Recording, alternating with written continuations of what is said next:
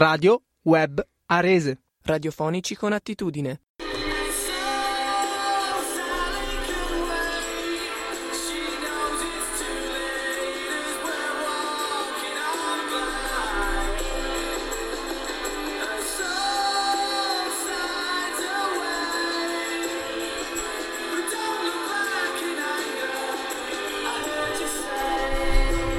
Buon pomeriggio a tutti amici di Radio Web Arese, benvenuti a una nuova puntata di Good Vibes. Io sono Alice e cominciamo subito oggi con la musica perché abbiamo veramente tante cose di cui parlare, a cominciare dall'ora legale che eh, cambierà questa domenica e poi parleremo di, di, Venezia, degli sprechi d'acqua e di come non sprecarla soprattutto, ma tutto dopo la prima canzone, che è una canzone molto molto divertente, movimentata come al solito. Loro sono i Duran Duran e la canzone è Notorious. Not, not, notorious,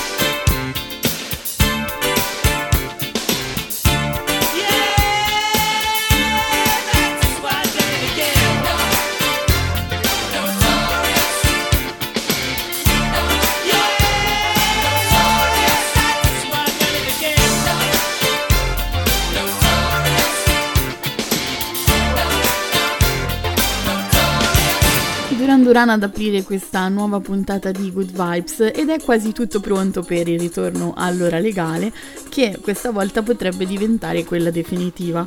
Il prossimo 29 marzo, ovvero questa domenica, come sappiamo, le lancette dell'orologio andranno sistemate un'ora avanti, quindi le due di notte diventeranno le tre e si dormirà in generale un'ora di meno. L'ora legale normalmente dura circa 7 mesi, dico circa perché per la precisione sono 6 mesi, 3 settimane e 5 giorni.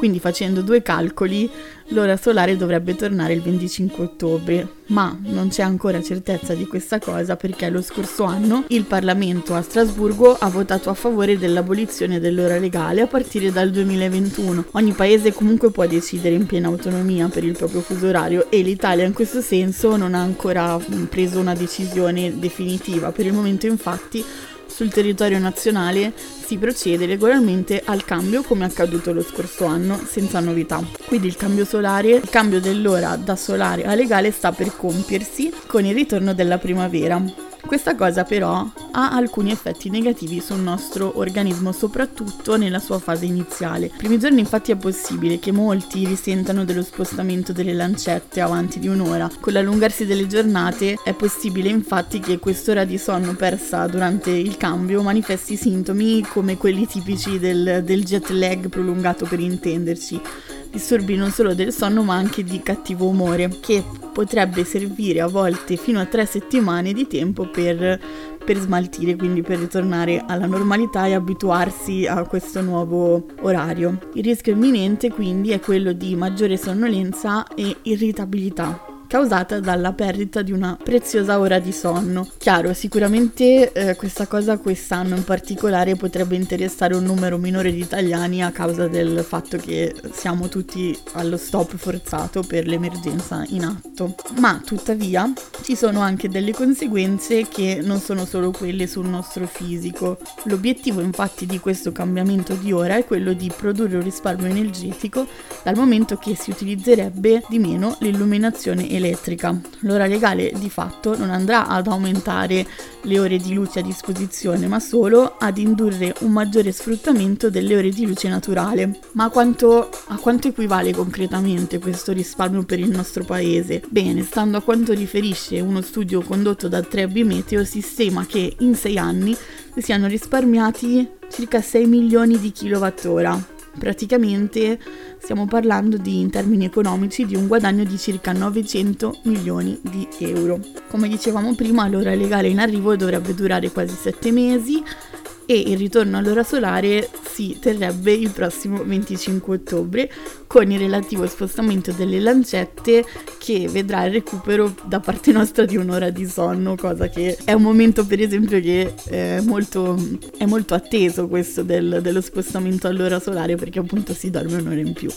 E sebbene nei passati anni si era parlato di un'abolizione totale dell'ora legale come abbiamo visto, la conferma non è ancora arrivata per il nostro paese, ma storicamente forse non tutti sanno che l'adozione dell'ora legale in Italia risale ai tempi della Prima Guerra Mondiale, ovvero nel 1916. L'adozione di, ca- di, questo cambio di ora ha ovviamente dei vantaggi sul piano energetico, come abbiamo visto, con un risparmio annuo di, circa, di diversi milioni di euro sulla bolletta dell'energia elettrica. Eppure, nonostante questo, non tutti i paesi sono d'accordo nel proseguire con il suo mantenimento. Proprio per questo lo scorso anno il Parlamento europeo si è riunito, ma pensate invece che la Russia, per esempio, ha abbandonato l'ora legale già nel 2014. Purtroppo l'Europa sarà destinata ad essere ancora a lungo spaccata spaccata, divisa no, tra, su questa cosa, su questo argomento, tra il fronte del nord e quello del sud. Negli anni l'ora, l'ora legale è diventata per molti studiosi americani e europei un vero e proprio problema di salute pubblica perché è considerata, pensate, dannosa per i ritmi sonno-veglia, in particolare delle persone più fragili come bambini ed anziani. Quindi insomma un, un, dibattito vero e proprio che si è acceso negli ultimi anni e sarei curiosa di sapere anche voi che cosa ne pensate. Dal mio punto di vista quello che mi piace sempre immaginare è che quando arriva questo momento dell'anno, cambio d'ora ci proietta già verso la stagione più bella, verso il caldo, verso l'estate. Un po' come si potrebbe dire di queste due cantanti, queste due bellissime voci tutte italiane, tutte siciliane, dai colori meravigliosi che ci fanno subito pensare al mare.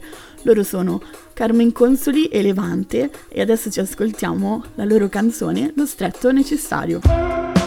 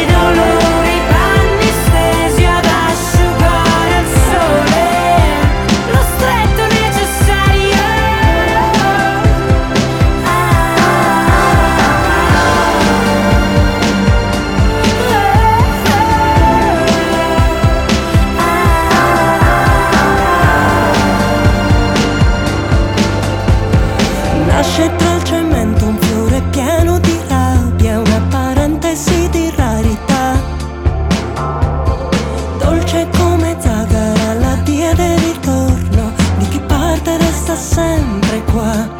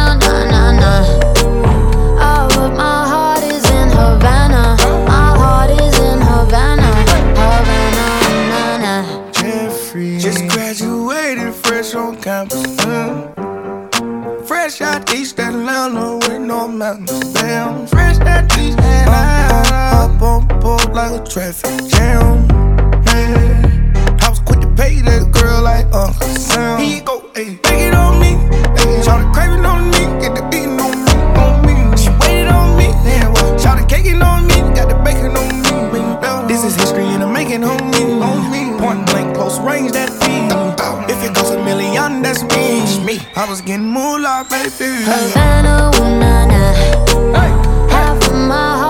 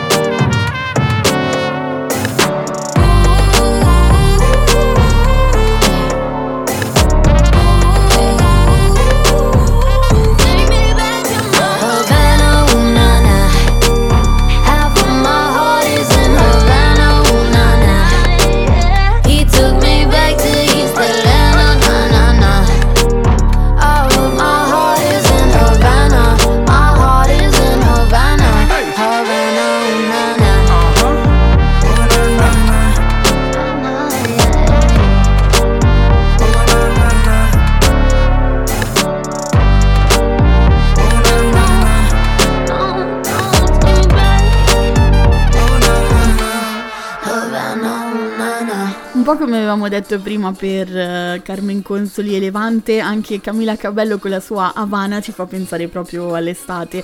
Un po' forse anche perché Camila è stata protagonista della scorsa estate con Signorita, un po' perché la sua voce è bella calda, no? Appunto tipica dell'America del, del Sud, ci fa subito pensare a questi ritmi latini. Stiamo vivendo, come tutti sappiamo, un momento di isolamento molto molto particolare perché è una delle prime volte nella storia che si verifica questa situazione e in questi giorni di isolamento chiusi in casa la maggior parte di noi, presi dal panico, hanno provveduto a fare la spesa. Ecco, ricordiamoci però non solo del cibo, ma anche di un bene che, troppo, che abbiamo in casa, che troppo spesso diamo per scontato, ovvero l'acqua che per molti italiani è un bene che sembra infinito, sempre a disposizione, quando in realtà lo scenario è molto drammatico e legato alla crisi climatica in corso. Secondo infatti quanto ci racconta il World Resources Institute, stiamo già vivendo in un periodo di forte siccità e nel 2040 il rapporto fra l'uso d'acqua e l'approvvigionamento idrico in Italia diventerà talmente critico da non avere garanzie sull'acqua a disposizione in futuro. La crisi idrica infatti che colpisce dal nord con il Po a secco, a sud con la desertificazione in Sicilia sta raggiungendo livelli sempre più intensi. Gli italiani pensano di consumare ogni giorno molta meno acqua di quanti ne consumino in realtà. Le statistiche ufficiali infatti dicono che una famiglia italiana consuma in media pensate 500 litri di acqua al giorno, più di 200 litri a persona. Questi sono veramente dati molto, molto importanti e molto seri. Un modo per esempio per risparmiare acqua è lavare i piatti con la lavastoviglie piuttosto che a mano. È chiaro che adesso mi direte sì, ma molti di noi la lavastoviglie non ce l'hanno. Ok, su questo siamo d'accordo. È anche vero che molte persone, nonostante abbiano a disposizione la lavastoviglie, fanno fatica ad usarla e preferiscono lavare i piatti a mano. Il lavaggio a mano delle, delle lavastoviglie, delle scusate, delle stoviglie e la lavatrice per esempio usata a metà carico consumano più acqua di un trattamento a pieno carico. La lavastoviglie infatti utilizza solo 12 litri di acqua per lavaggio e risparmia fino a 110, 110 litri di acqua rispetto al lavaggio a mano, mentre invece l'utilizzo della lavatrice a pieno carico permette di risparmiare circa 10 litri di acqua per lavaggio. Quindi come ci ricorda il rapporto Acqua nelle nostre mani realizzato da Finish per sensibilizzare l'opinione pubblica, in Italia due delle criticità maggiori legate alle risorse idriche sono l'inconsapevolezza del problema e purtroppo anche l'enorme spreco di acqua. Su un'intervista infatti fatta a molti italiani è stato chiesto loro durante la giornata quando è il momento migliore per innaffiare le piante e garantire che l'acqua utilizzata sia efficiente nel minor, nella minor quantità possibile, senza sprechi quindi. Due, solo due italiani su tre sono consapevoli che la sera è il momento migliore per ridurre gli sprechi d'acqua. Sebbene sempre, siano sempre più attenti alla sostenibilità, gli italiani infatti non sembrano essere particolarmente preoccupati della questione scarsità d'acqua d'acqua. Nel sondaggio realizzato di cui vi accennavo poco fa, su un campione di persone tra i 18 e i 65 anni, emerge ad esempio che solo due italiani su 10 pensano che la scarsità d'acqua sia un problema. Il 71% degli intervistati sostiene ad esempio che la carenza d'acqua è una questione relativa solo a certe parti dell'anno e limitata ad alcune zone, c'è perfino una percezione sbagliata di quanto consumiamo. Le persone credono infatti di usare al massimo 100 litri al giorno, ma la realtà è che una famiglia italiana consuma in media 500 litri al giorno una quantità insostenibile in relazione ovviamente alla crisi che c'è in corso. E mi raccomando, pensiamoci in questi giorni di, tra virgolette, clausura dove siamo tutti chiusi in casa, perché così come la libertà, anche l'acqua dovrà essere un diritto essenziale per tutti, ma purtroppo anche da questo punto di vista serve un impegno globale. Ad esempio, un aneddoto bellissimo legato all'acqua è che in queste ore stanno circolando sui social le immagini della laguna di Venezia in cui l'acqua che circola nei, nei, vari canali non appare torbida come al solito ma è talmente limpida e trasparente che si può vedere chiaramente il fondale. Sono immagini incredibili quelle del Rio dei Ferali dietro la piazza di San Marco dove solitamente l'acqua è veramente molto torbida. Ecco, sulla didascalia che accompagna queste fotografie apparse in un gruppo Facebook c'è scritto così la natura si riprende i suoi spazi, meno traffico traffico e meno sprechi. Eh, i, I canali di Venezia risultano così insolitamente limpidi, pensate che si riescono a vedere nettamente i pesci che nuotano nelle acque. Per quanto riguarda la limpidezza, scrive un utente nei commenti, Sicuramente l'assenza di traffico che smuove i sedimenti è la causa di questo miracolo da mare tropicale addirittura dice. Gli scarichi ridotti e il ricambio idrico delle maree invece giovano alla qualità delle acque, quindi sicuramente da questo si può evincere che il traffico drasticamente ridotto di vaporetti, di grandi navi e altre imbarcazioni avrebbe quindi nel tempo fatto tornare le acque dei canali del capoluogo veneto come erano a un tempo, per esempio quello del dopoguerra quando era to- talmente na- normale normale fare un tuffo nel canale per rinfrescarsi. Oggi invece purtroppo a causa del traffico, del reticolo di canali e dell'inquinamento delle acque, immagini di quel tipo sono quasi un'utopia, no? appaiono lontanissime ma almeno in questo momento una nota positiva dello stare a casa e di esserci tutti fermati è che riusciamo a vedere di nuovo un'acqua caraibica nel bel mezzo di Venezia. Dai, queste sono le immagini positive che, che ci piace condividere con voi, che ci piace vedere della nostra amata Italia. E con questa immagine direi di andarci ad ascoltare una bella canzone in sottofondo. C'è Mika con We Are Golden. Teenage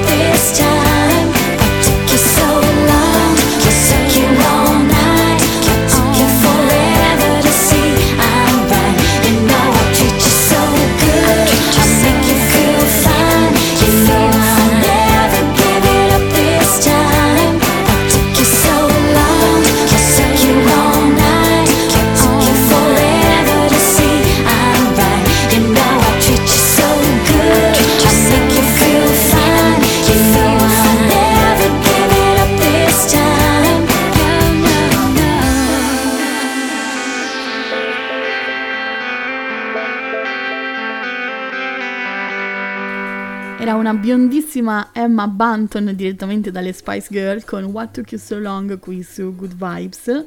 E visto che ci avviciniamo all'ora della merienda, vi voglio chiedere, preferite il tè o il caffè?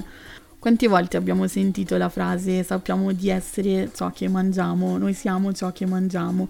Ecco, secondo invece un maxi studio giapponese condotto presso il Riken Center for Integrative Medical Sciences, condotto presso la Osaka University e pubblicato sulla rivista Nature Human Behavior, uno studio che ha coinvolto oltre 160.000 individui. Non solo noi sappiamo di essere ciò che mangiamo, ma lo studio ha scoperto che quel che siamo, ovvero il nostro DNA, definisce ciò che mangiamo. Cosa è successo? Allora, questo studio ha coinvolto oltre 160.000 individui, come dicevo, il cui DNA è stato mappato nell'ambito del progetto Biobanca giapponese. Gli individui hanno compilato questionari su stili di vita e preferenze alimentari ed hanno incrociato le informazioni raccolte attraverso i questionari con i dati genetici di ciascuno. In questa maniera hanno scoperto ben nove geni associati con la preferenza per il caffè, per il tè, per lo yogurt, il formaggio, il tofu, il pesce, le verdure e la carne ed è venuto fuori che molte delle varianti genetiche associate al consumo di un certo cibo o di una certa bevanda si associano anche al consumo di altri cibi. Ad esempio, la passione per gli alcolici si collega alla preferenza per tutti i cibi dal gusto amaro. Altri geni si ritrovano preferenzialmente nel DNA di coloro che amano sia lo yogurt sia il formaggio, quindi cioè definiscono la preferenza di certe categorie di cibi come i latticini, ed altri ancora nel DNA di coloro che amano la carne ed il pesce. Insomma, spiegano questi scienziati giapponesi che i geni corrispondono alle preferenze di gusto per certi sapori. Infine, gli esperti hanno visto addirittura che le basi genetiche per certe preferenze a tavola si associano anche al rischio di sviluppare alcune malattie, ad esempio il diabete. Quindi, questo cosa vuol dire? Che ognuno di noi nei suoi geni ha già scritto quali saranno le proprie preferenze a tavola. Questo è una cosa che eh, personalmente mi fa sorridere perché tutti noi immaginiamo quando siamo a tavola o quando andiamo per esempio al ristorante di poter decidere in autonomia quello che mangiamo. Invece secondo questo studio non è così perché quello che scegliamo, quello che sceglieremo una sera al ristorante è già scritto nelle preferenze dei nostri geni. Ve l'aspettavate questa cosa? Ecco, è quello che quindi vorrei sapere da voi è quindi siete tipi da tè, da caffè, da carne o da latticini. Magari fatecelo sapere sulle nostre pagine social. Questa era l'ultima curiosità di cui vi parlo oggi e vi do l'appuntamento a lunedì perché lo sapete nel weekend eh, il palinsesto di Radio Web Arese dà spazio ad altri programmi giustamente quindi anche io e Luca ci riposiamo un po' ma torniamo lunedì puntuali con tante altre curiosità e tante altre notizie e soprattutto un'ora più tardi. Vi lascio come al solito con una bellissima canzone e vi do appuntamento a lunedì. Lui è Lucio Dalla con Attenti al lupo. Ciao a tutti!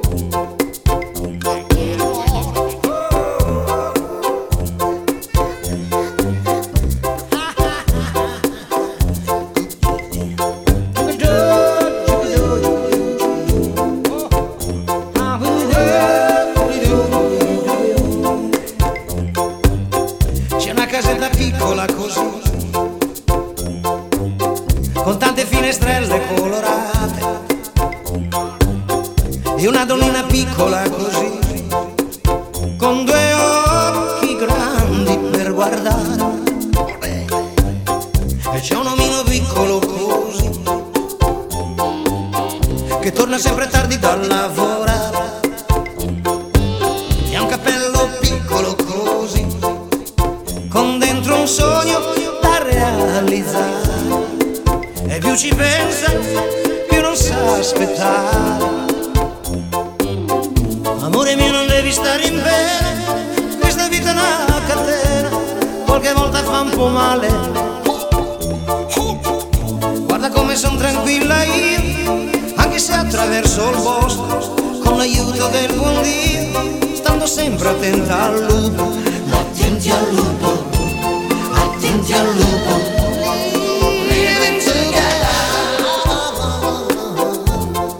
Living together. Oh, oh,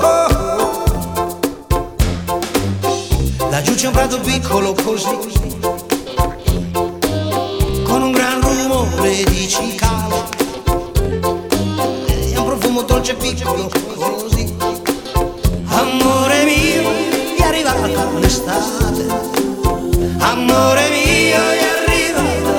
arrivata